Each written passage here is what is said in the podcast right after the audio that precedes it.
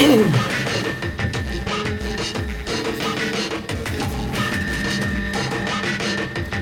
dit is een studio, uh, Hans, die uh, denk ik 20% kost van een televisiestudio.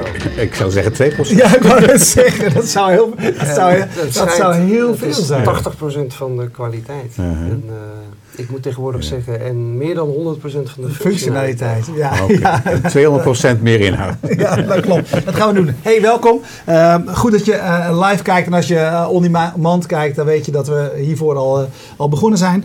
Um, Erwin Blom en Roland Stekelenburg praten iedere week met twee gasten iedere dinsdagavond over de, de impact van de digitalisering op de samenleving. Helaas is, is ziekte nog sterker dan onze regelmaat. Um, het aangekondigde interview met uh, Niek van uh, Uber gaan we een ander keertje doen. Die is ziek. Maar we hebben dus extra veel tijd voor Hans Laroes. Hans, je bent voormalig hoofdredacteur van de NOS. En even voor de goede orde. Uh, jullie kennen elkaar. We hebben elkaar wel eens ontmoet daar in die gangen. ja, wij kennen elkaar vrij goed. we hebben daar in de, leuk, we hebben in de leukste tijd bij de NOS gezeten. Namelijk de tijd waarin alles op, nou ja, veel op kop kon en er ging veranderen. Ja. Dus als we een beetje amicaal doen, dan... Uh, dan, dan snappen, men, dan snappen mensen dat. Uh, maar juist is, is een mooie periode natuurlijk. En recent heb je het boek uh, De littekens van de dag over uh, goed en slecht nieuws uitgebracht. Het gaat over de veranderende -hmm. ja, manier waarop mensen met nieuws omgaan. Ja. Of het nieuws tot ons komt, en nieuws tot mensen komt. Um, nou, vaak vragen wij aan mensen, dit is eerst een simpele vraag. wat is de impact van de digitalisering op, op jouw vakgebied?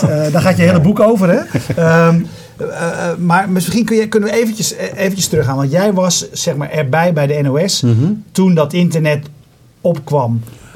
Ja, het was al wel bezig natuurlijk. Ik ben, kijk, ik ben in 2002 hoofdredacteur geworden. Ja. Uh, en toen was internet, de, was er natuurlijk al. Toen hadden, ja. dat was de tijd dat kranten al hadden gedacht dat ze rijk zouden worden en erachter kwamen dat dat niet lukte. Ja, dus 30 is, miljoen bij de PIM, bij, bij wat, PIM wat bijvoorbeeld, de, ja. de, PCM, ja, zeg maar. Maar dat was, dat was alweer gestopt. Was al en ik geloof dat, dat Ben Knapen... Uh, ontplofte. En, uh, ben Knapen zei toen, nou, die kranten die kunnen nog wel op, op, op, op internet blijven, maar dan iets teletekstachtigs. Dus eigenlijk uh, hadden we die periode al gehad van grote verwachtingen en, en een diep dal. En, en toen ging alles op slot. Um, en ja, bij, bij de NOS was er natuurlijk al wel een aparte afdeling die, die webpagina's maakte. Die, uh, dat is mooi, die mooi dus beschrijf je mooi ook, vind ik, die webpagina's maakte. Ja, nou ja. Zo was het ook eigenlijk. Zo was het ook. En ik, ik weet nog wel, maar dat, dat, dat, daar zaten mensen, en daar hebben we later nog wel discussie over gehad. Die, die zagen internet vooral, of een website vooral als iets waar je hele lange stukken uh, op kon publiceren. Dus het was, laten we zeggen, nog erger dan een krantenpagina. Um, dus er zat, uh, zat in het begin, toen ik daar net zat, niet echt een, volgens mij een heel duidelijk beeld van, van wat er allemaal zou gaan gebeuren. En dat is eigenlijk vrij snel in die periode ontstaan. Toen zijn we gaan nadenken over, nou ja, wat, wat, moet, wat is dat dan, die NOS over vijf, zes, zeven jaar? Hoe moet er worden samengewerkt? En, en ook, uh, hoe ga je ervoor zorgen dat je een beetje die digitale wereld gaat snappen?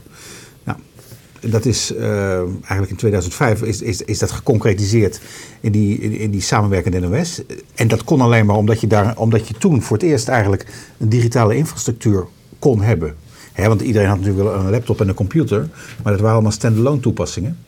En, en zo'n grote organisatie waar radio, televisie en et cetera werd gemaakt, dat waren toen de, de, de, daar ging het vooral om. Uh, die was nog nooit in, in de digitale wereld aan elkaar geknoopt. Die, dat, dat, dat werkte toen niet. En toen 2005, 2006 kon het eigenlijk voor het eerst op die schaal. Dat moest ook, hè? Want ik moet ook even uitleggen. Ja. Iedereen werd toen gedwongen bij de publieke omroep om de programma's digitaal aan te leveren. Mm -hmm. Dat was de nieuwe norm. Ja. Uh, dus er moest gedigitaliseerd Dus aan de uitgang moest er in ieder geval, laten we zeggen, een digitaal proces zijn.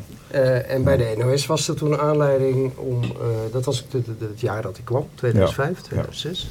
Uh, om te zeggen, nou, dan moeten we ook de hele organisatie veranderen. Ja. En, en dat is eigenlijk het startpunt geweest. Ja. Uh, maar zag jij, wat, wat zag jij daarvan op dat moment in? Oh. Want, nou, kijk, weet, wat, wat, wat ik wel wist, zonder dat ik dat nou precies kon benoemen in die, in die tijd, of zonder dat ik dat concretiseren, laat ik zo zeggen, is dat er komt iets groots aan. Er, komt, uh, er gaat iets gebeuren.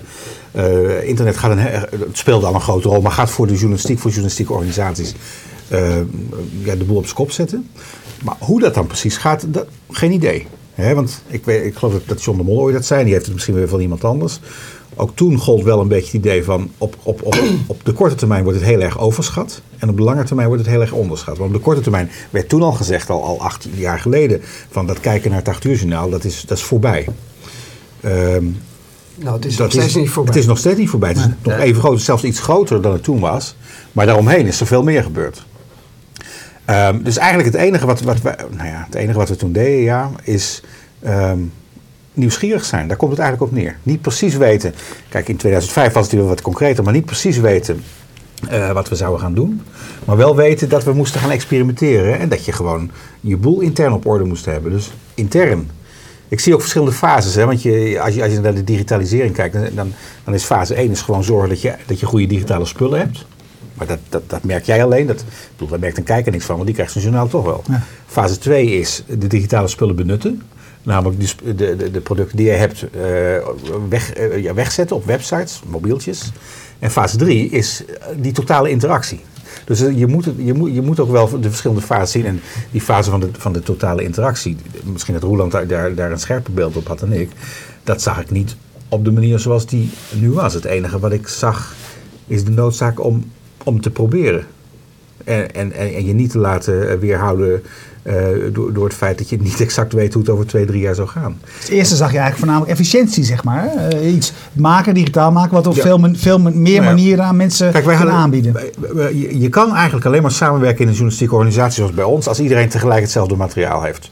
Want we, we, hadden toen wel gedacht over samenwerken tussen radio en televisie. Maar het zou ondenkbaar zijn dat, laten we zeggen, de radio zou moeten wachten totdat de televisieverslaggever met een bandje, want daar had je toen over, klaar zou zijn. Dus twee uur later, onderwerp klaar, bandje naar de radioverslaggever, radio kan er quote van maken. Dat is ondenkbaar. Dus wat je moet hebben, daar had je de, de, de, de, de digitale wereld en de service voor nodig. De mogelijkheid om met z'n allen tegelijk al hetzelfde materiaal te bewerken. De een voor de radio, de ander voor televisie. Nou, vervolgens later kwam daar, kwam daar internet bij. Maar we hebben het echt in stappen gedaan, want we hebben ons echt eerst gefocust op uh, het samenbrengen van radio en televisie. Plus de digitale werkwijze, die bij de radio al uh, verder was dan bij de televisie.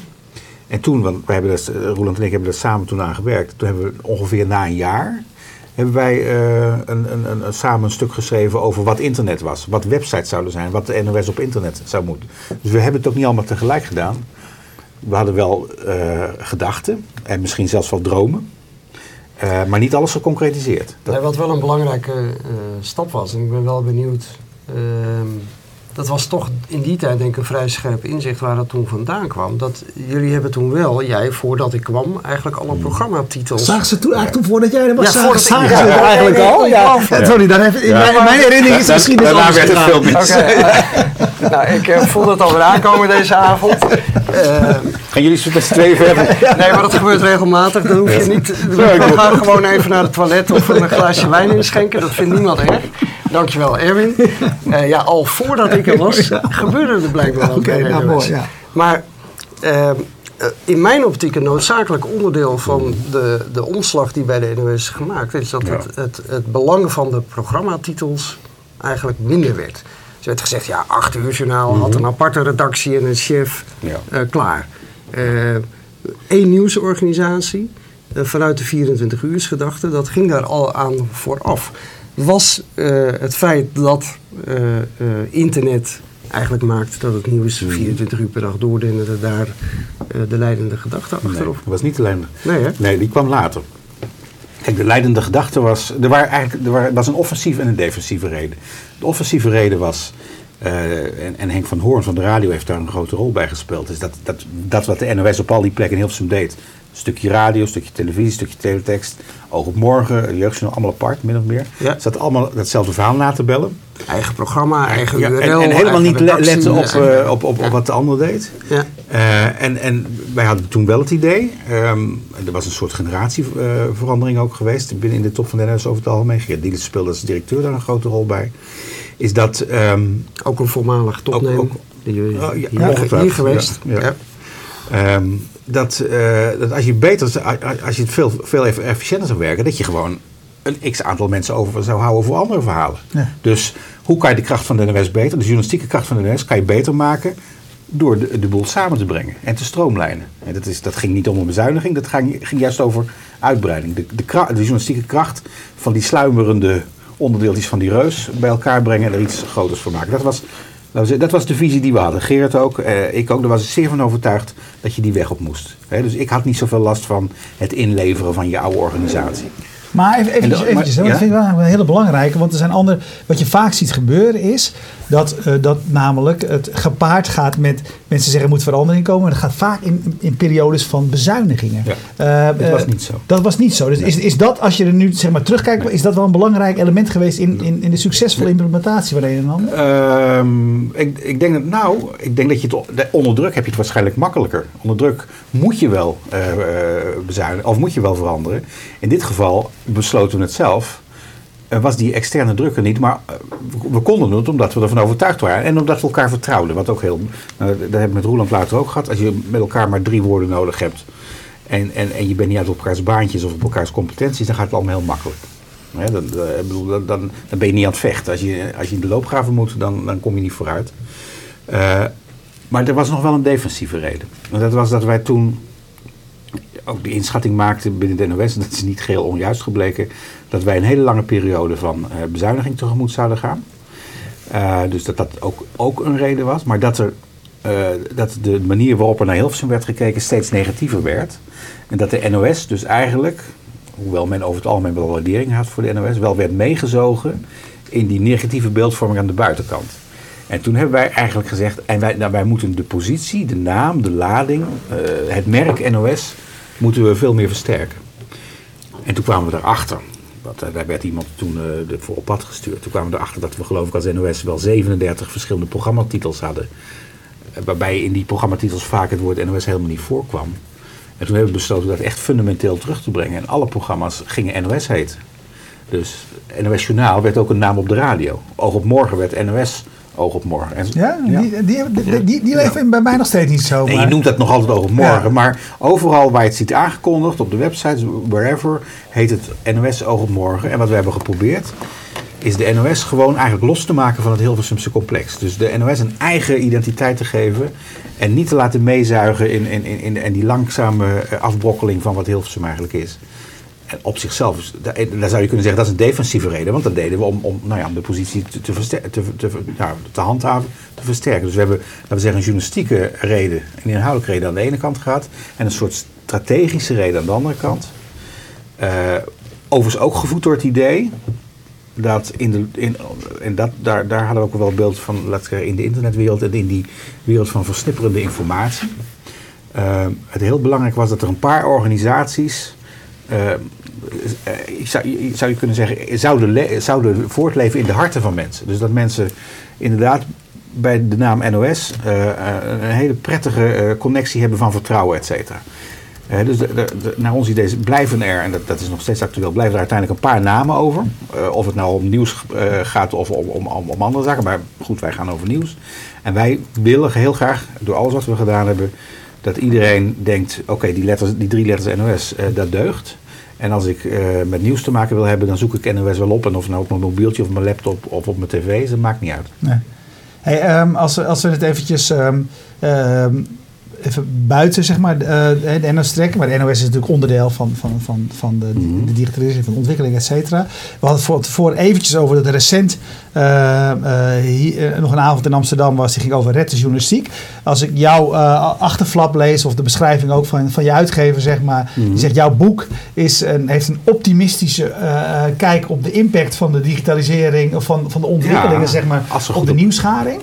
Um, als iemand een avond organiseert van red journalistiek, klinkt mij dat als een, negatieve. Hè? Van moet die gered worden dan? Jij hebt een optimistische mhm. visie. Wat is de kracht geweest van die digitalisering op alle facetten van de journalistiek? Oh, dat, dat is echt, nou, dat is echt enkel, wel veel geweest. Alle is weer een te grote vraag, maar... Uh, ja, dat is nou ja. een hele grote ja, sorry, Stekel. Ja, je moest me nog even terugpakken, hè, Eikel? Ja. maar het is, een, nou, het is een aantal dingen tegelijk. Kijk, wat, alles wat je als NOS hebt, of als nieuwsorganisatie hebt, is, is, is voortaan overal vindbaar voor iedereen op ieder moment. Uh, er is niet meer het 8 uur journaal waarop je wacht uh, voordat nieuws gebracht wordt. Uh, er is niet meer het Radio 1 journaal op de hele uur waarop je wacht. Alles is permanent beschikbaar via de, via de digitale middelen. Dat, dat, dat is één ding. Maar dat is in zekere zin nog de, um, nou ja, de kant van het zenden, van het, van, het, van, het, van het weggeven van je materiaal. Voor mij is het meest interessante, daar zit, daar zit voor, voor mij echt een revolutie, omdat die ook te maken heeft met een andere mindset van journalisten. Is dat je als, dat je als journalist niet meer in de digitale wereld een eindproduct maakt, maar dat nieuws is, onder, is ja, permanent onderdeel, het is niet altijd zo, maar veel meer van conversatie. Het is ook niet zo dat de journalist de enige is die nog met informatie bezig is, daar een pakketje van maakt. Maar overal in het publiek uh, zitten mensen die uh, informatie hebben waar jij wat mee kan, uh, die materiaal hebben waar jij wat mee kan, of die met jou samen willen werken aan, aan een verhaal. Of aan een discussie, of aan een product, of wat dan ook. Dat doet er allemaal niet toe. dus je, je hoeveelheid bronnen is enorm toegenomen. Um, dat betekent ook dat je ook veel intensiever, intenser bezig bent aan, aan, aan een dialoog. Want vroeger, ja, de dialoog. Als ik, toen ik net hoofdredacteur was, bestond de dialoog uit het uh, af en toe uh, beantwoorden van de brief over de stropdas van Philip Freriks, ja. bij wijze van spreken. Toen ik wegging, was dialoog uh, onder meer permanent op Twitter en op de blogs aanwezig zijn om te vertellen over wat we doen. Uh, en zo geldt het voor verslaggevers, voor makers ook, dat ze permanent, als het goed is, want het, moet nog veel beter, maar in contact kunnen zijn met al die mensen die iets weten, die, minder die iets vinden. Want wat ze vinden, dat lees ik wel uh, in die boze termen op de sites van de Telegraaf en Elsevier, et cetera. Waar iedereen altijd bezig is allerlei oordelen met heel veel uh, spijkers en hamers in de digitale muur vast te, rammen. Maar het interessante vind ik wat mensen weten. En het interessante vind ik uh, samen met anderen werken aan verhalen. En dat vergt, dat vind ik dus echt een revolutie. Want daarmee heeft de journalist zijn plekje op de berg, waar hij vroeger eigenwijs stond te zijn, verlaten. En is in uh, ja, we zeggen, ontelbare netwerken terecht te komen. Wat een andere rol het zich meebrengt, andere houding. Maar niet minder waard is. Ja, dan, kun, je, het allemaal, dan kun je het allemaal heel mooi uh, analyseren. Dat kun je ook heel goed. Je kunt het ook nog opschrijven. Dat is een gave. dat moet ook nog gebeuren. Uh, maar journalist, journalisten zijn natuurlijk eigenlijk ongelooflijk conservatief van aard. Um, jij zat dan misschien op die berg uh, te, te, bedenken hoe het allemaal moest. Maar de gemiddelde uh, journalist in jouw organisatie moest daar helemaal niets van hebben. En nog dit, hè? want als laten we eerlijk zijn. Als nee, bloggen. Jeroen Wollaars kunnen we opnoemen, Lara Rens kunnen we opnoemen, we kunnen Lex Rundekamp opnoemen. Bij wijze van spreken kunnen wij nu... De mensen die heel uh, actief zijn? ja, ja. De, de, de, uitzonderingen mm. kunnen wij opnoemen. En die zijn, niet, dat zijn nog steeds niet de regel. Nee, het is niet de regel. Nee, maar um, ik, ik denk wel Kijk, het is nooit genoeg, hè? Uh, en een journalistieke organisatie komt van ver. En ik ben met je eens, ik heb het zelf ook ja, Maar waarom zijn journalisten zo conservatief? Uh, omdat ze uh, niet aan zelfreflectie doen. Per definitie? Nauwelijks. Hoe komt dat? omdat journalisten vrij eigenzinnig zijn. Zij, zij, bepalen wat de verhalen van de dag zijn. Bepaald zij bepalen. Of bepalen... Nee, in hun hoofd. zij, bepalen de, zij bepalen wat er vandaag belangrijk is, wat er onbelangrijk is. In de journalistiek zit in, in het DNA nog wel dat oude beeld uh, van, van, van het publiek dat, dat, dat als klootjesvolk wordt beschreven, waar je dus niet zoveel mee te ma maken wil hebben. Natuurlijk, het is een generalisatie, maar hij is toch voor een groot deel waar. En dat is in het DNA van het vak gaan zitten. En naarmate mensen eigen, eigenwijzer en eigenzinniger zijn, wat op zichzelf wel goede eigenschappen zijn voor journalisten, zijn ze tegelijkertijd, en dat is aan de slechte kant, uh, niet heel erg open om eens van een afstandje te kijken van wat doe ik nou eigenlijk? Hoe gedraag ik me nou eigenlijk? Hoe kies ik nou eigenlijk? Hoe communiceer ik nou eigenlijk? Hoe geef ik antwoord? Maar wat mij zo verbaasd heeft, en we zeiden het aan het begin van het programma ook al, ik, ik heb tijd met jou gewerkt, mhm. dus uh, uh, even voor de kijker die net ingeschakeld mhm. heeft. Uh, toen wij begonnen met de blogs bij de NOS, dat was een enorme stap. Mm. Er was ongelooflijk veel discussie over. Mensen vonden het bijna eng. Ja. de kijker ging terugpraten. Dat was al voordat Twitter groot werd en, en noem maar op. Nou, eigenlijk was dat een nauwelijks te nemen hobbel. Het is dat jij en mensen als Tim Overdiek of uh, uh, dat dan zelf maar gingen doen. Om uh, aan de vloer ook te laten zien van ja, wij gaan het gewoon wel doen. En wij stellen het op prijs als mensen reageren. Maar dan zit je dus in een organisatie waarbij eigenlijk 200, 300 man denkt van... Hmm. Maar voor mij, kijk, bij zo'n organisatie hoeven ook niet 200, 300 man te bloggen. Maar ze moeten, wel, uh, ze moeten wel het andere denken uh, moeten ze, moeten ze, moeten ze hebben. Um, ze moeten wel snappen waarom het leuk is en waarom ze het misschien in, volgend jaar of over een week uh, wel zouden moeten doen. Maar het is, het is gewoon heel lastig. Kijk, journalisten um, hebben altijd wel een excuus om iets niet te doen. Het is altijd druk. En er is altijd brekend, brekend nieuws. Dus je kan, zit vol met goede plannen. Maar vandaag even niet, want we hebben van alles te doen. Um, en wat je, wat je eigenlijk probeert te doen, wat ik heb geprobeerd te doen, is in zekere zin uh, eerst een avant-garde creëren en dan een soort kritische massa die de, die de rest meeneemt. Of die in ieder geval een, een aantal meenemen. Dat is moeilijk. En je ziet het ook. Je, ik, ik, ik, ik, hou, ja, ik, ik denk dat er minder geblogd wordt op dit moment weer dan een aantal jaar geleden. Maar missen we, missen we daar wat aan? Dat is het andere jawel, jawel, want ik, kijk, een van, de, een van mijn punten ook. Uh, en, en, jij zei het al, uh, red de journalistiek, want het gaat op een aantal punten namelijk tamelijk beroerd. En, en, naar mijn idee is over de grote lijn is het vertrouwen in journalistiek afgenomen in de afgelopen tien jaar. Dat gaat niet zomaar over. Dat, dat, dat, ik zie die lijn zie ik, zie, zie ik naar beneden gaan naarmate er meer gehyped wordt, meer op, opgewondenheid is, et cetera. Maar een van, van, van mijn ideeën. Ik ben ervan overtuigd dat je mede aan vertrouwen kan werken, want er is nooit één oplossing, door het veel meer te hebben over uh, nou, wat je doet. Gewoon de, de dagelijkse keuzes. De manier gewoon transparantie in het ja, proces. Ik noem dat het, het, openen van de black box of journalism. gewoon vertellen uh, waarom je verhalen maakt, waarom je verhalen niet maakt. Uh, waarom je deze spindokter hebt genegeerd. Of uh, waarom je het beeld van Ruben wel hebt gebracht. ik bedoel, er zijn tientallen voorbeelden. Het hoeft niet altijd over gigantische verhalen te gaan. Maar het, het gaat over de dagelijkse manier van doen. En ik denk dat als kijkers, luisteraars, volgers gewoon antwoord krijgen op hun vragen en zien uh, uh, wat, wat, wat, wat, journalisten doen, hoe ze denken, dan hoeven ze het niet mee eens te zijn. Maar ik denk dat ze op zichzelf waardering hebben voor dat openen van, van, van, van, die, nou ja, van die black box. Ik denk dat dat helpt. Dat geldt niet alleen voor de journalistiek, maar voor de journalistiek is het volgens mij van groot belang dat je de digitale wereld ook gebruikt om uh, simpelweg nou ja, open te zijn. Ja, en dan stap je... dat we wel Lex Rundekamp inmiddels en Jeroen Wollaars erbij hebben. Oké. Uh, want Jeroen uh, zegt, vind jij dat het samen nieuws maken, of Wisdom of the Crowds, hij zegt, typfout neem ik aan, Wasdom of the Crowds, hmm. uh, of dat journalistiek van de grond uh, komt. Zie jij, tussen aanhalingstekens internationaal, zie jij goede voorbeelden? Ehm, nou, kijk, het komt wel van de grond, gaat wel langzaam. En het, het, gaat, het, is, ook, het is ook iets dat erbij komt. Hè. Het is nooit iets dat helemaal de, de, de rol van de journalistiek overneemt. Ik vind NOS net op sommige momenten vind ik daar een goed voorbeeld van. En het hoeft niet altijd te leiden tot verhalen die de opening van het journaal zijn. Het kan ook uh, onderwerp 7 zijn. Het kan ook een onderwerp op een website zijn. En eventjes, uh, NOS Net is, is eigenlijk een groep deskundigen uh, op bepaalde nou, NOS Net is eigenlijk drie, drie mensen bij de NOS volgens mij. En af en toe geholpen ons, af en toe anderen. Die gewoon permanent digitaal dialoog onderhouden met uh, wijkverpleegkundigen, wijkagenten, uh, misschien zelfs wel zeehondjesbeschermers, whatever. Ja, en dat um, was heel erg vanuit het uitgangspunt. Uh, don't tell us what you think, tell ja, us what you know. Tell us what you know. Dat, dat is fundamenteel. We zijn ja. niet geïnteresseerd in wat nee. je vindt, nee, maar we willen wel weet. weten wat je weet. Ja. Ja. Of wat je ziet soms, maar in ieder geval wat je... Ja. Ja. Ja. En kijk, nogmaals, dat is ook een antwoord aan, aan, aan, aan Jeroen. Um, het is nooit zo dat dit plotseling uh, 50% van de taken van de journalistiek overneemt. Um, maar het is wel zo dat het een, enorme hoeveelheid bronnen, de bronnen die potentieel hebt vergroot.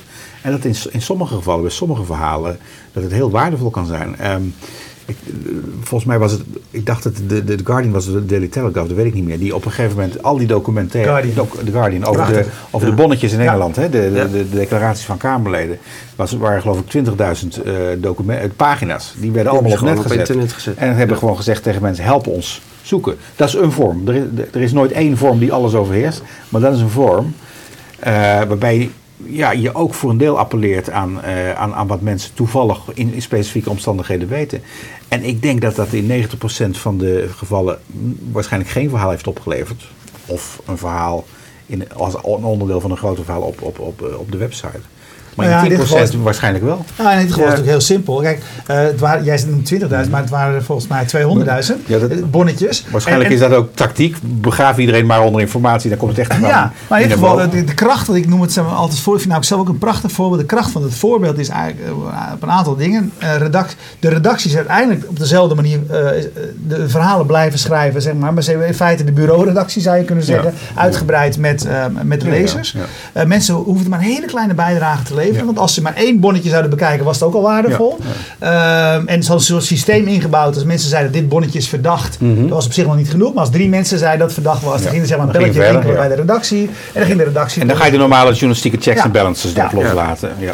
we hadden het net heel erg over uh, de, begintijd van de interactiviteit, de blogs. Mm -hmm. uh, Jeroen zei het ook al. Uh, Twitter heeft natuurlijk een enorme impact gehad, denk ik, op het journalistieke proces. Hè. Niet alleen uh, maakte dat de, de, de, hele redactie nog interactiever. Maar je kreeg ook het verschijnsel dat bronnen eigenlijk niet meer de moeite namen om met journalisten te praten, maar gewoon gingen twitteren. En vanuitgaande van oké, het is dan komt het vanzelf al bij de hmm. media terecht. Hoe kijk jij daarop terug, op die eerste periode van Twitter? Kijk, ik vind Twitter heerlijk. En, ehm, en ik heb de hele tijd, ik heb een paar jaar gedacht dat het totale onzin was. Ja, dat weet ik. Ja, maar ik, dat zal wel. Ja. En ik, ik weet, ik ben toen, toen ging met, ik ben met Gerard Dielissen naar Washington. En uh, toen heb ik hem een beetje, toen heb ik een beetje gezien wat hij twitterde. dacht ik, ja, ik ga dat ook eens doen. En, uh, en binnen twee dagen was ik ervan overtuigd dat het geweldig was. Om allerlei redenen, hè. Want um, Soms is het gewoon uh, ja, uh, infrastructuur voor informatie. In, in Nederland, en dus ieder land zal zijn eigen voorbeeld hebben, was de Turkish Airline crash het eerste verhaal dat, uh, waarbij Twitter belangrijk was. Hè? De melding kwam via Twitter en de eerste foto kwam via Twitter. Ja, dat maakt een redactie al wel een beetje, een beetje wakker. Ik heb vaak ook gemerkt, dan werkt, dan werkt het andersom, dat het ook heel snel is om nou ja, gewoon even te vertellen wat je doet. Ik herinner me dat we hadden volgens mij een keer een, uh, een, een teletextpagina over het overlijden van Hans Dijkstal. Die stond net iets te vroeg. Want iemand had even met zijn vinger op de actual... Hij was wel dood, maar dat moest nog wel bevestigd worden. Formeel. Dus het was voorbereid. Er stond nog geen kop boven. Er stond iets boven van nog niet, niet aankomen. En iemand drukte even op een knop. En die pagina is dus, laten we zeggen, een seconde op, uh, op teletext zichtbaar geweest op de tv. Maar op internet natuurlijk forever. Ja. En dan krijg je een heleboel uh, reacties. En, uh, en ik heb laat ik zeggen, eh, binnen vijf minuten eh, op Twitter gezegd wat er aan de hand was. Waarop het merendeel van de reacties eh, van, de van de mensen op Twitter zei: Oké, snap ik, leuk dat je het even zegt. Al van der Rijn die schietpartij hetzelfde. Als je niet onmiddellijk live gaat uitzenden, dan krijg je hashtag NOSVeel. Als je zegt, ja, maar we weten het wel, we, gaan zo bulletins uitzenden. Ondertussen is de satellietwagen onderweg uit, uit Den Helder, waar die toen stond, en cameraploeg uit Hilversum, of waar dan ook vandaan. Dan zeggen mensen: Oké, snap ik, veel succes met de uitzending. Dus in die zin kan je ook veel sneller maar dan kom je terug bij wat jij zegt, de transparantie in het proces. Vind jij volgens mij heel belangrijk hè? in de, ja. Uh, de, de manier waarop Dat is een grote revolutie. Want vroeger, ik bedoel, 50 jaar lang hebben we tegen iedereen gezegd, uh, en, en, kranten nog wel langer, van dit is onze krant, dit is de uitzending, dit is het onderwerp, daar moet je het maar mee doen. Hè? En als er iets werd teruggezegd, zeiden we wel vaak van niet bij beboeien, want wij hebben er verstand van, of niet mee beboeien persvrijheid. Terwijl naar mijn idee, klinkt een beetje vaag, maar communicatie over het proces. Dus laten we zeggen, vertellen wat je doet minstens zo belangrijk is als datgene wat je uiteindelijk maakt en uitzendt en produceert. Ik pak nog even twee van de mensen erbij, want uh, Jeroen Wollaars, uh, uh, verslaggever die veel... hashtag gebruikt hij dan? Nou, soms is deze is geen hashtag tegen mij gezegd. Oh ja. Ah, Jongens, als je echt wil dat in de uitzending komt, moet je tegen, je, moet je tegen Roeland Moet je hashtag FMT, Jeroen. Ja, dankjewel. Ja. Jeroen is natuurlijk zo'n verslaggever die, die, die inderdaad veel, veel onderweg is naar plekken. En daar vertelt hij ook over. En hij zegt inderdaad, even op je, een van je eerdere reacties, eens met jou. hij zegt, mijn EPD uh, Patriot Act scoop kwam via Twitter. Iemand vroeg, zou het zo zijn dat? Ik ging toen uitzoeken en het bleek ja. En hij zegt, ik kom via Twitter op ideeën, krijg reacties, vind bronnen. Ik wist op die manier ook als eerste wie in... Jeroen Wollaars, denk ik. Ja. Um, wie, wie, uh, dan is je één regel. te bellen. jouw regel. Ja, Ho, ho, ho. We hebben hier één regel. Je mag je telefoon aan laten staan, maar dan moet je opnemen als die gaat. Oké, okay. de heer Blom, hè? Dat zal de volgende keer... Oké, nou laten we het. Dus Jeroen Zonneveld gaat over een crowdfunding actie. Morgenochtend, Jeroen. um, uh, en uh, goed, dus hij, hij bevestigt wat jij zegt. En uh, Lex Rundekamp, kijk, wat ik het mooie vind, Lex zit mm-hmm. ver weg. Hè? En wat ik, wat ik zelf het mooie vind, is dat ik dankzij mensen als Lex, maar er zijn een aantal andere correspondenten, juist correspondenten in de verre, dat ik het gevoel heb dat ik een rechtstreeks lijntje heb ja. met plekken waar ik normaal gesproken nooit bij kan zijn. maar hij, zijn vraag is, um, wat is je grootste tegenvaller geweest bij de NOS qua digitaliseren? Of wat is je grootste drempel geweest? Of? Nou, er waren er een paar in het begin dat de software het niet deed natuurlijk. Hè? Toen we net uh, ja, ja, gingen digitaliseren ja, en, en, alles. En alles uh, natuurlijk al die gouden bergen ons waren beloofd. Uh, nou, dat weet Lex ook wel, want dat heeft een, een, maand of tien geduurd voordat hij volgens mij zelf kon gaan spelen. dat, was, ja, dat, was de, dat was een frustratie, omdat het zo ontzettend veel zagrijn op de redactie opleverde. Uh, en daarna is er niet zoveel meer tegengevallen, eerlijk gezegd. Daar, ik, ik, ik, ik, ik, neem de dingen zoals ze zijn. En alles wat we, wat we proberen, is uiteindelijk leuker dan, je, dan je misschien in de eerste fase denkt. de, de, Twitter is groter geworden dan we dachten. Blogs is nu weer een beetje aan het, aan, aan het wegzakken. Dat, ehm, dat, dat zou volgens mij weer wel een beetje opgepakt moeten worden of vernieuwd moeten worden. De stijl van bloggen misschien vernieuwd moeten worden. Uh, maar ik heb, ik heb niet zoiets dat, dat, dat mij tegenvalt, eerlijk gezegd. Ja, toch, en, en toch, Hans, als we dan nu kijken waar we staan met de journalistiek, mhm. met de NOS, met de publieke omroep, uh, zit je in een ongelooflijk ingewikkelde fase. Vertrouwen in de journalistiek is talende. Ja. Uh, de publieke omroep ligt uh, als totaal mhm. enorm onder vuur. Er wordt zwaar op bezuinigd. De NOS ligt onder vuur. er mag geen belastinggeld. je bent concurrentie vervalsend geweest uh, et cetera, et cetera. Terugtrekkende bewegingen van internet. Uh, ja. Hoe moet dit verder? Nou ja, kijk, ik vind dat je ook, uh, je, moet ook assertiever zijn. Ik, kijk, een van mijn stellingen is dat we, en dan gaat het niet alleen over, over publieke journalistiek, publieke omroep, maar over de journalistiek in zijn totaliteit. Dat we eigenlijk onze ogen sluiten voor die langjarige erosie die plaatsvindt. Hè. Ik, nou, ik, ik, ik, trek in, in dat boek de vergelijking met de banken want die moesten in een weekend of in een paar weekenden gered worden, omdat anders het systeem in elkaar zou lazeren. Dat was hun mazzel. Want die, die explosie die, die, die, was zo dichtbij, of dat lontje dat was al zo aan het branden, dat er maar één oplossing was, namelijk het aanpakken. Maar zo kijkt niemand naar de journalistiek, omdat dat een langjarig proces is. En voor mij is journalistiek heel eh, belangrijk voor een beetje fatsoenlijk draaiende maatschappij, hè, waarin je eh, met fatsoenlijke informatie uh, overweg gaat. Maar is too big to fail, maar dreigt wel. Maar ben je het dan eens met bijvoorbeeld Marianne Zwageman die zegt van nou... Uh, onder de kop rittenjournalistiek, mm wat, mhm. wat eigenlijk aansluit bij wat jij zegt. Het zit zwaar onder druk. Eigenlijk zegt van nou, we moeten dat publieke geld ook niet meer besteden aan organisaties als de NOS met dure hoofdredacteuren en grote panden in Hilversum. Laten we nou gewoon journalistieke producties die we belangrijk vinden subsidiëren. Documentaires, uh, onderzoeksjournalistiek, uh, wetenschap. Komt ook een vraag over hè, op, op Twitter van doet de publieke omroep of de NOS eigenlijk ook heel weinig aan. Is dat niet de, de manier om verder te gaan? kijk, wat je volgens mij moet doen is uh, eerst, als, en dat, dat klinkt vaak, maar zo, zo, dat hoeft het uiteindelijk niet te zijn, is als maatschappij zeggen, wat wil, wat wil ik nou eigenlijk? Wat voor soort journalistiek, wat voor soort informatievoorziening, het is iets meer dan journalistiek, maar goed, wat voor soort journalistiek wil ik eigenlijk in Nederland? En dan kom je er volgens mij al vrij snel achter, als je een beetje normaal nadenkt, dat je uh, uh, dat, dat, dat, voor langjarige continuïteit, langjarige kwaliteit, je iets als publieke omroep nodig zou hebben. Dat is wat ook de hoofdredacteur van The Guardian zei, die, die een paar jaar geleden hier op een conferentie was met de majesteit erbij en Joris Luijendijk en Willem-Alexander en Maxima. Zei, natuurlijk ik, uh, hoop ik dat het goed blijft gaan met The Guardian. Maar ik weet het niet zeker.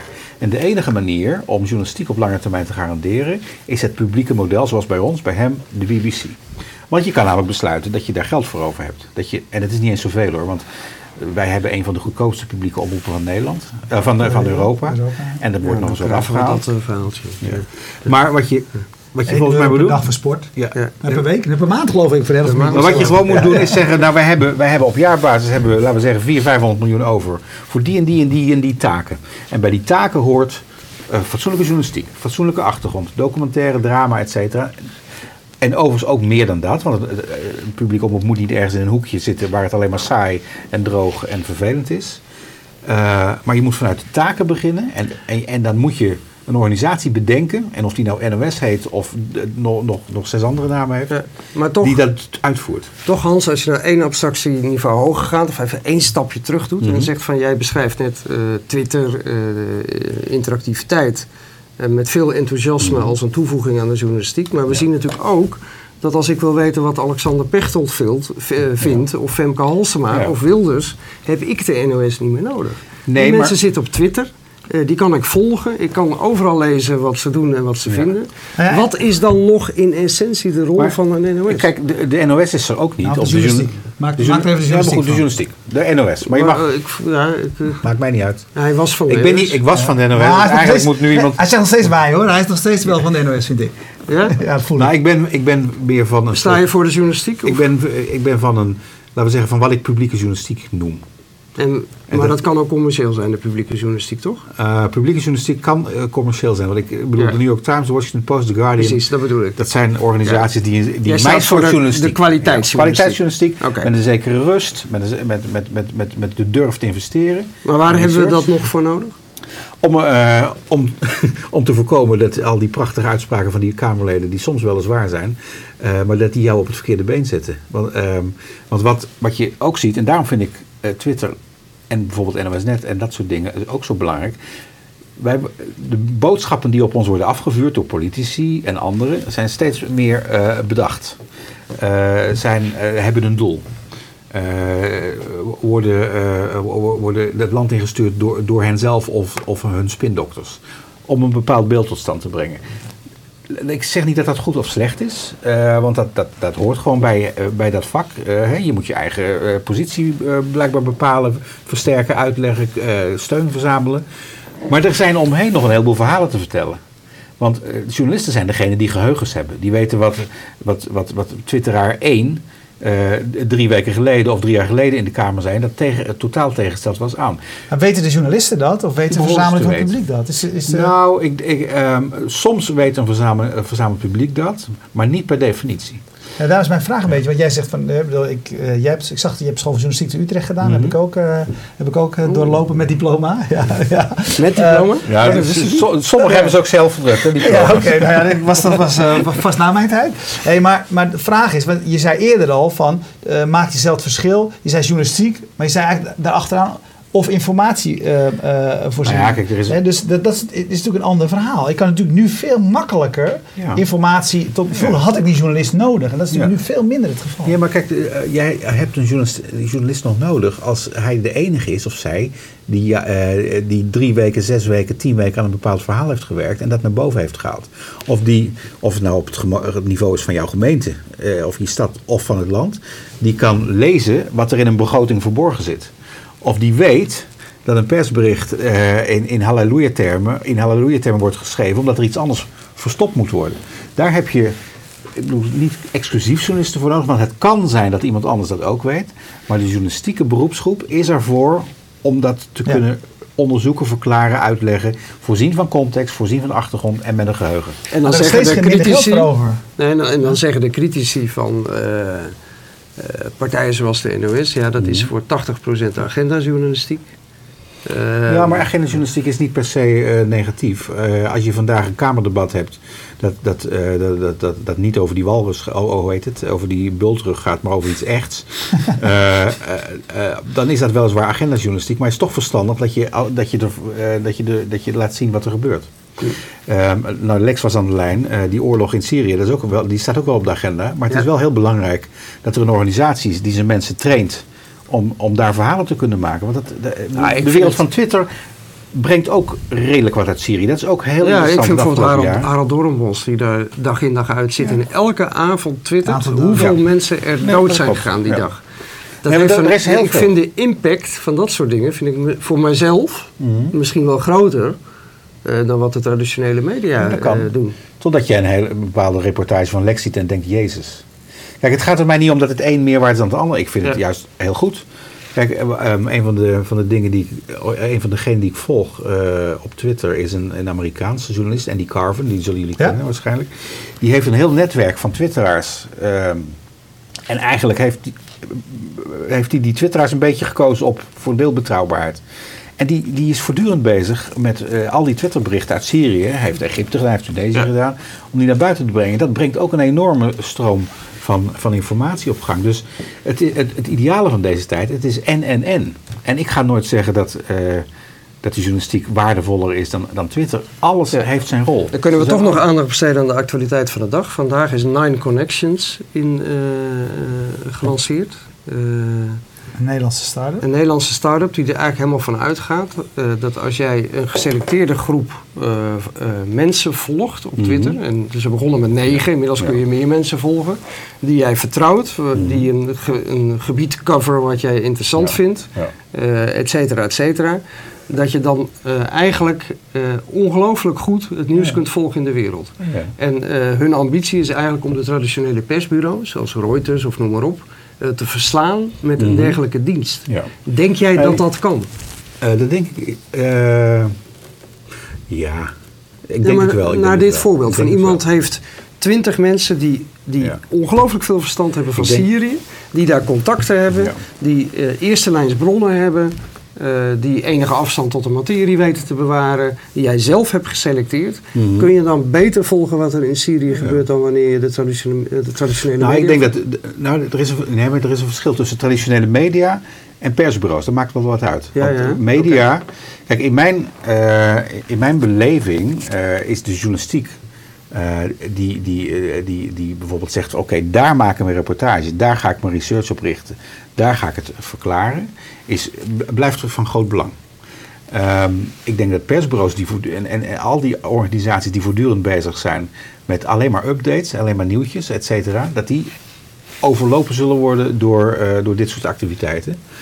Um, en misschien dat dit nog wel meer inhoudt, omdat je natuurlijk, als je, als je, als je een selecte groep Twitteraars volgt, dan volg je niet alleen die 140 tekens, maar ook hun doorlinks en hun foto's en, en, en, en alle, alle andere verwijzingen die erbij zitten. Um, ik, ik, denk dat dat, dat dus uh, de, de, de, persbureaus uh, goed, zou kunnen wegspelen, ja. Dat denk ik wel. Ja. Hey, ik, ik volg zelf Storyful bijvoorbeeld, wat, wat volgens mij in ja. Ierland zit, hoewel het er niet toe doet waar ze zitten. Ja. Maar dat is hetzelfde concept. Kijk, zij beweren, ik heb, ik heb inderdaad een uh, op picknick was het mee, met een van die mensen daar aanwezig was. En die vertelde, hij, hij vertelde, was eigenlijk, die vond ik een heel mooi verhaal. Hij zei, de... Um, de betrouwbaarheid van social media is zeg maar het eerste uur bij wijze van. Hij noemde een bepaalde tijd, tijdseenheid, ik weet niet meer welke het was, maar volgens mij zoiets. Het eerste uur is heel groot. Mm Want dan zijn het allemaal uh, de ooggetuigen, de mensen die in de buurt zijn, die ergens iets vertellen. Ja, daarna wordt het gissen. daarna wordt het gissen. Dus, dus, dus, de uitdaging is om als organisatie de juiste mensen te vinden of de juiste mensen uh, te herkennen die op die momenten er zijn en daar gebruik van te maken. En dat proberen zij heel erg te doen. Dus zij proberen eigenlijk weer waarde te halen uit alles wat er op die social media gebeurt. Uh, hey, maar maar um, je hebt een paar keer gezegd, hè, voor jou zelf is het, is het helder. Hè? Uh, bepaalde journalistiek blijft uh, waarde houden. Tegelijkertijd zou je kunnen zeggen, ja, waarde is uiteindelijk ook wat hebben we er met z'n allen voor over. Mm -hmm. En met z'n allen hebben we steeds minder geld over uh, voor journalistiek. Daar ging die ja, journalistiek natuurlijk ja, maar ook dat, over. Dat, dat, komt, ja, maar dat komt dat de journalistiek, de journalistiek, de journalistiek heeft ook nooit gezegd uh, waar het op staat. Laat het gewoon gebeuren. Kijk, de, de, de journalistiek heeft er mede toe geleid uh, dat iedereen denkt dat nieuws gratis is. Wat volgens mij niet het geval is. Kijk, uh, wat gratis is, is datgene wat, wat, wat gepubliceerd is, wat doorgelinkt wordt, wat gekopieerd wordt, wat overal terechtkomt. De krantjes enzovoort die in de trein liggen, allemaal gratis. Maar wat eronder ligt, het kost gewoon geld. Uh, of het nou een drukkerij is, of een, of, of een redactie, of een persbureau, of een studio. En, en, het is een stuk goedkoper waarschijnlijk, zeker nou ja, dit soort spullen, dan, dan tien jaar geleden. Maar het kost wel iets. En volgens mij moet je dus. En dat is niet een utopie, maar moet je de maatschappij, moet je mensen in Nederland uh, en daarbuiten moet je duidelijk kunnen maken. Uh, dat, dat, dat, dat, dat er dus iets voor betaald moet worden. Is dat, is dat terug te draaien, denk je? Jawel hoor, volgens mij is dat terug te draaien. Moet je er wel, uh, moet je er wel echt je best voor doen. Ja. Ik vind dat je kan uitleggen waarom het waardevol is om via je belasting iets voor de NOS te betalen. Ik, ik, ik zelf vind het heel logisch dat ik of ik het nou via mijn iPad of, of in de brievenbus krijg, dat ik voor datgene wat een krant maakt, dan kijk ik wel waar ik dan wil zijn, dat ik daar iets voor betaal. Uh, maar dan wil ik wel uh, dat ze zich onderscheiden van dingen die ik op andere plekken ook kan vinden. Oh ja, dus dat onderscheid is veel belangrijker. En, en het ding is, denk ik, ik heb twee kranten thuis. Daar hebben, eh, ik ben een groot, groot liefhebber van kranten. Mm. En tegelijkertijd realiseer ik me ook dat ik per dag minder in die krant ja, lees. Ja, maar dat heb ik ook. Ja, ja. dus, uh, en, en een krant kost, wat is het, 300 euro per jaar mm. of iets dergelijks. Uh, dus ik denk wel steeds, van, nou, stel dat er een moment komt waar ik het ietsje krapper heb, ja, dan gaat een van die twee, is, ja. dan hoef ik niet zo lang na meer te nee, denken. Dat, en dat is, dat is wel voor het eerst in mijn geschiedenis. Jawel, maar je, kijk, als je, als je, als je kijkt uh, naar, naar nou ja, toen, toen ik uh, 6, 7, 8 was en, en de rol die de krant toen speelde, dat, was, dat was dominant. Er was ook maar één bron, dat was die kant. Uh, zeker als het ging om, om een regionaal gebied. Hè? Want het, het nationale verhaal kwam wel via de televisie en de radio. Maar dat, dat is natuurlijk veel meer weggegaan. En als ik op zaterdag naar de kranten kijk, soms lees ik daar wel eens een interessant verhaal of een interview. Maar het zit in als volgeplamuurd met dingen die, ja, waarvan ik denk, is, daar de kan, is, is dat nou de waarde van nu? Is, zijn al die, die, al die, die lifestyle, al die columns, is dat dat, is, wil je daar je 300 euro voor betalen? Nou, misschien soms wel. Ik, nee, eigenlijk eigenlijk, eigenlijk zit ik echt op die lijn ja. van, ja, moet ik dat nou nog wel willen? Grappig is, we hebben nu inmiddels, ik weet niet of Lucien Burm van uh, Nine Connections ook een, uh, soort alarm aan heeft staan, maar die kijkt inmiddels ook mee. Kijk, ze moet gewoon veel namen een name dropping doen. Het zit al in zijn systeem waarschijnlijk. Iedere, iedere dinsdag ja. Hey, maar maar uh, ja, je hebt gelijk. Maar daar zit denk ik zelf altijd, tenminste als ik er zelf naar kijk, denk ik van, uh, en het geldt voor de publieke omroep ook. Je kan zeggen van, het, is, het moet zoveel bezuinigd worden. Tegelijkertijd mm. denk ik dan, als je opnieuw zou beginnen, zou je met 600 miljoen best wel wat kunnen. Nee, maar dat is, ik vind ook, kijk, om, om twee redenen. Om deze reden, maar ook om een andere reden, namelijk iedereen is uitgekeken op Hilversum dus hoe Hilversum zich ook uh, vernieuwt, bestuurlijk gezien, het zal toch nooit genoeg zijn. Het is logischer, vind ik, ook, ook in deze digitale tijd waarin de verzuiling echt wel ver voorbij is, om al die restanten van de verzuiling achter je te laten. Dus te zeggen, we gaan nu vaststellen, en, en, in 2020 of 2018 hebben we een, nieuwe, een nieuw systeem, we gaan nu vaststellen, we beginnen publieke omroep in de 21ste eeuw. Wat hoort daar voor taken bij? Wat willen we van zo'n omroep? Hè? Uh, wat voor programma's? Hoe moet dat werken? Uh, hoe, hoe, hoe, hoe, blijf je breed zonder tegelijkertijd onder de terreur van de kijkcijfers te werken? En daar hebben we 500, 600 miljoen voor over. Daar kan je het inderdaad wel voor doen. Het is, het is niet heel veel vergeleken met een heleboel andere omroepen. Klinkt een beetje raar, want het is een gigantisch bedrag. Ja. Maar daarvoor zou je kunnen zeggen: oké, en dan gaan we nu de publieke omroep van de 21ste eeuw maken niet meer op basis van, van, van, eh, van lidmaatschappen met, van, en verenigingen, maar juist de digitale uh, wereld gebruiken voor andere vormen van legitimatie, discussie, debat uh, en alles wat daarbij hoort. Ja. Hey, ik had nog een paar vragen die ik. Ik ben een groot fan van Google Plus Communities. Fantastische uitvinding. ik verwacht jou daar binnenkort ook op, Stekel. Een aantal mensen die ik daar had gevraagd van, heb, je, heb je nog vragen voor jou? Frank Mees mm vroeg bijvoorbeeld. Hij zei, Oké, die digitalisering met die impact, je beschrijft het in je boek, je vertelt er hierover. Lopen journalistieke opleidingen in jouw uh, beleving uh, in de pas met die, uh, met die ontwikkelingen? Dat weet ik niet. Ik, daar weet ik gewoon onvoldoende van. Ik, ik ga binnenkort bij Utrecht een paar dagen rondschouwen om te kijken hoe hun onderwijs in elkaar steekt. Ik heb de indruk dat ze die school al echt anders is dan die vier, vijf jaar geleden was. En je moet een paar goede mensen hebben. Ik denk bijvoorbeeld Piet Bakker zit daar, die volgens mij wel weet hoe het in die digitale wereld gaat. Uh, ik denk dat dat wel helpt. Ik, ik, maar ik, ik, ik heb gewoon geen overzicht. Ik kan wel hier een, uh, nog vijf minuten over praten, maar dat weet ik gewoon niet. Nee. Ja. Um, een vraag van Marco Rapors, die ging eigenlijk over, over, Wikipedia. Sluit een beetje aan waar we het eerder over hadden. Hè. Je kan natuurlijk bij Wikipedia zeggen dat er van alles niet klopt. Tegelijkertijd is er geen plek waarin ik eerder zeg maar, kan vinden dat iemand overleden is. Niet. En als ik, mm Thuis voor mij is het een hele belangrijke bron. Zelfs als ik weet dat er misschien af en toe iets niet klopt. Hij zegt, is dat ook een goede... Is, is dat eigenlijk ook niet een goede manier? Hij noemt het van nieuws maken, maar je zou kunnen zeggen van journalistiek. Uh, ja, maar dat, volgens mij is Wikipedia. Is, het is gewoon een vorm van dezelfde gedachte. Het is een, het is een andere manier om, om met, diezelfde gedachten te werken. Namelijk de kennis, de wijsheid van, van, van, van, van de grote groep. En, en daar samen iets, iets, mee doen. Kijk, het lastige is wel, en dat sluit ook een beetje aan wat jij straks zei over het eerste uur van, van, van een nieuwsverhaal. Uh, je hebt nog steeds, tenminste dat is mijn, mijn ideaalbeeld, je hebt toch nog wel mensen nodig die, uh, die, die, die even nagaan wat wel en niet klopt. Als je naar, naar Newtown kijkt, daar heb je ook op een gegeven moment ook een hele fase gehad waarin er, uh, waarin er redelijk fundamentele onzin werd gemeld op basis van Facebook en Twitter. Ja. Dus uh, de, Ryan Lanza was de dader. Uh, de, die, die, vrouw was een, een, een, lerares, de moeder van, van Adam Lanza die vermoord was een lerares op school. En zo, zagen, waren er een heleboel andere voorbeelden die toen heel fundamenteel leken. Of heel, heel groot leken, maar die gewoon niet klopten. Um, dus je hebt nog wel, en ik ik vind, laat ik zo zeggen, dat de journalistiek dat te snel heeft overgenomen.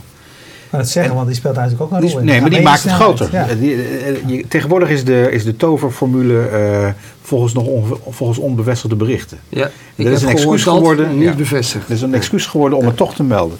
Later kan je altijd zeggen, oké, okay, het was al onbevestigd. Of oké, we hebben het toch alvast maar gemeld toen. Ja, maar is dat ook een beetje wat Twitter heeft veroorzaakt? Dat, dat, dat heeft Twitter zeggen, ja, Weet je, want de uh, journalistiek ging op een gegeven moment in een kramp, omdat ze doorlopend te laat waren. En dan kregen ja, ze het verwijt van, ja, jullie komen een half uur later met berichten die we al lang wisten. Want volgens mij kan je dat heel makkelijk oplossen door te zeggen hoe het werkt.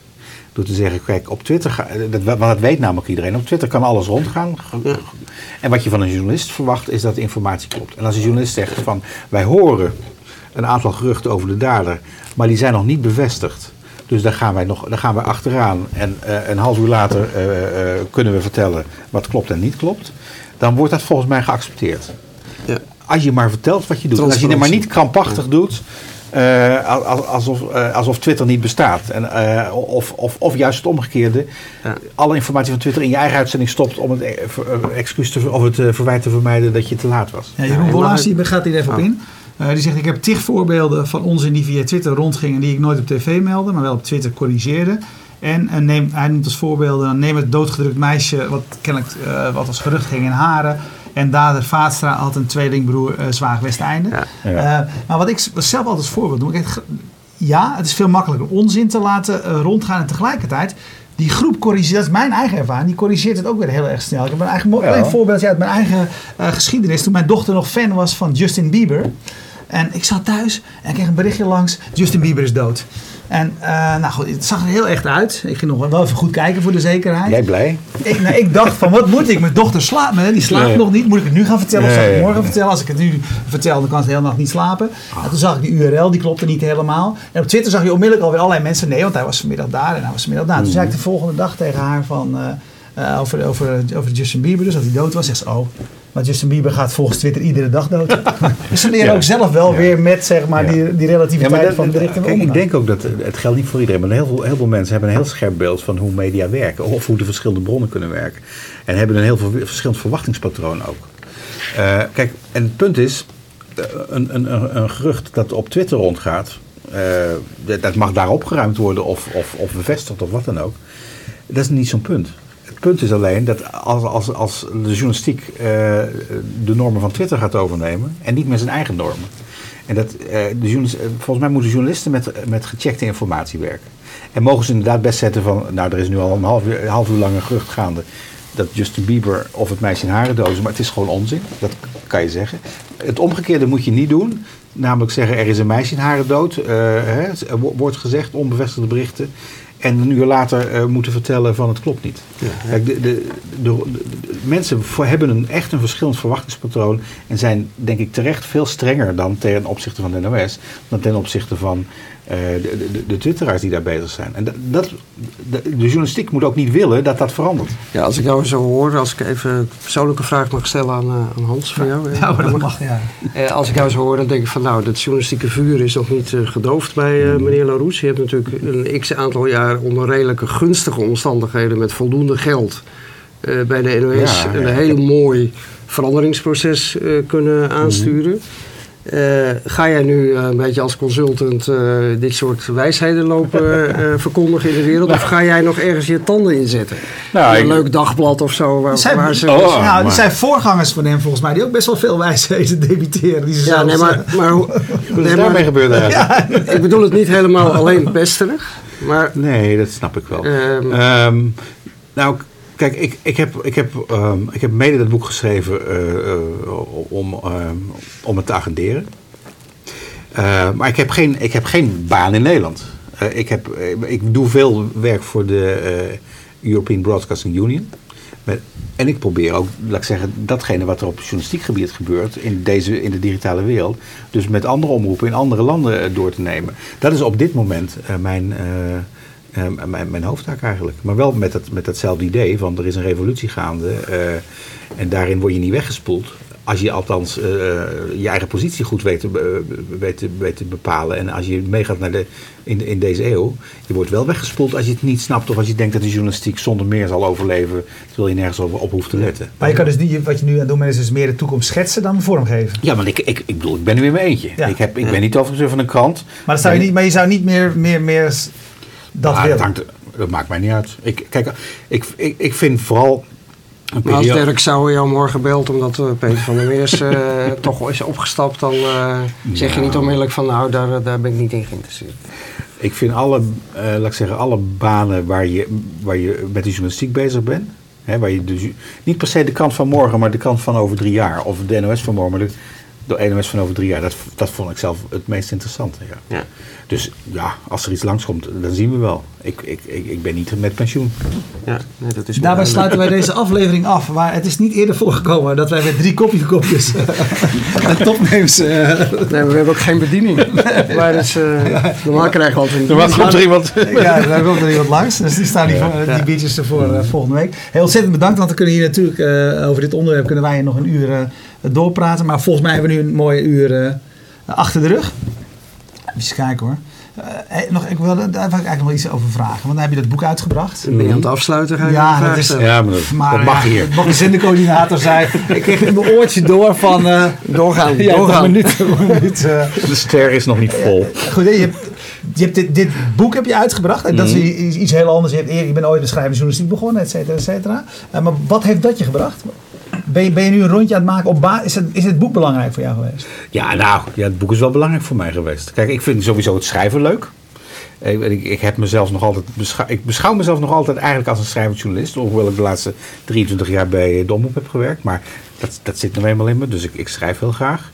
Ehm, en ik heb geprobeerd uh, een aantal dingen met elkaar te verbinden. Dus laten we zeggen, datgene wat ik als zevenjarig jongetje en een kant heb meegemaakt, uh, wat ik in de journalistiek heb gedaan en wat er, wat er veranderd is en wat ik zie veranderen, dat hoort allemaal bij elkaar, vind ik. Um, en dat heb ik geprobeerd op te schrijven. Um, ook, ook, ook om te zeggen van, kijk, luister, het, is, het, is een mooi, het zou een hele mooie tijd kunnen zijn, maar je moet er wel in acteren. Als je even niet oplet, wat de krant in feite te lang hebben gedaan, dan ben je weg.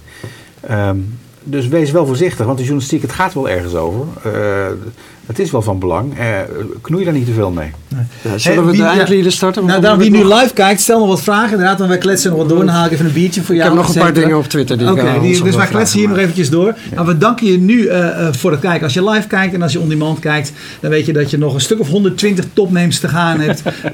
mooie gesprekken, mooie interviews, mooie mensen. Dankjewel voor het kijken. En uh, we danken nog eventjes Streamzilla, de sponsor uh, van uh, streaming. Dus wil je ook streaming en hosting van hoge kwaliteit? Streamzilla.com. Dankjewel. Dag.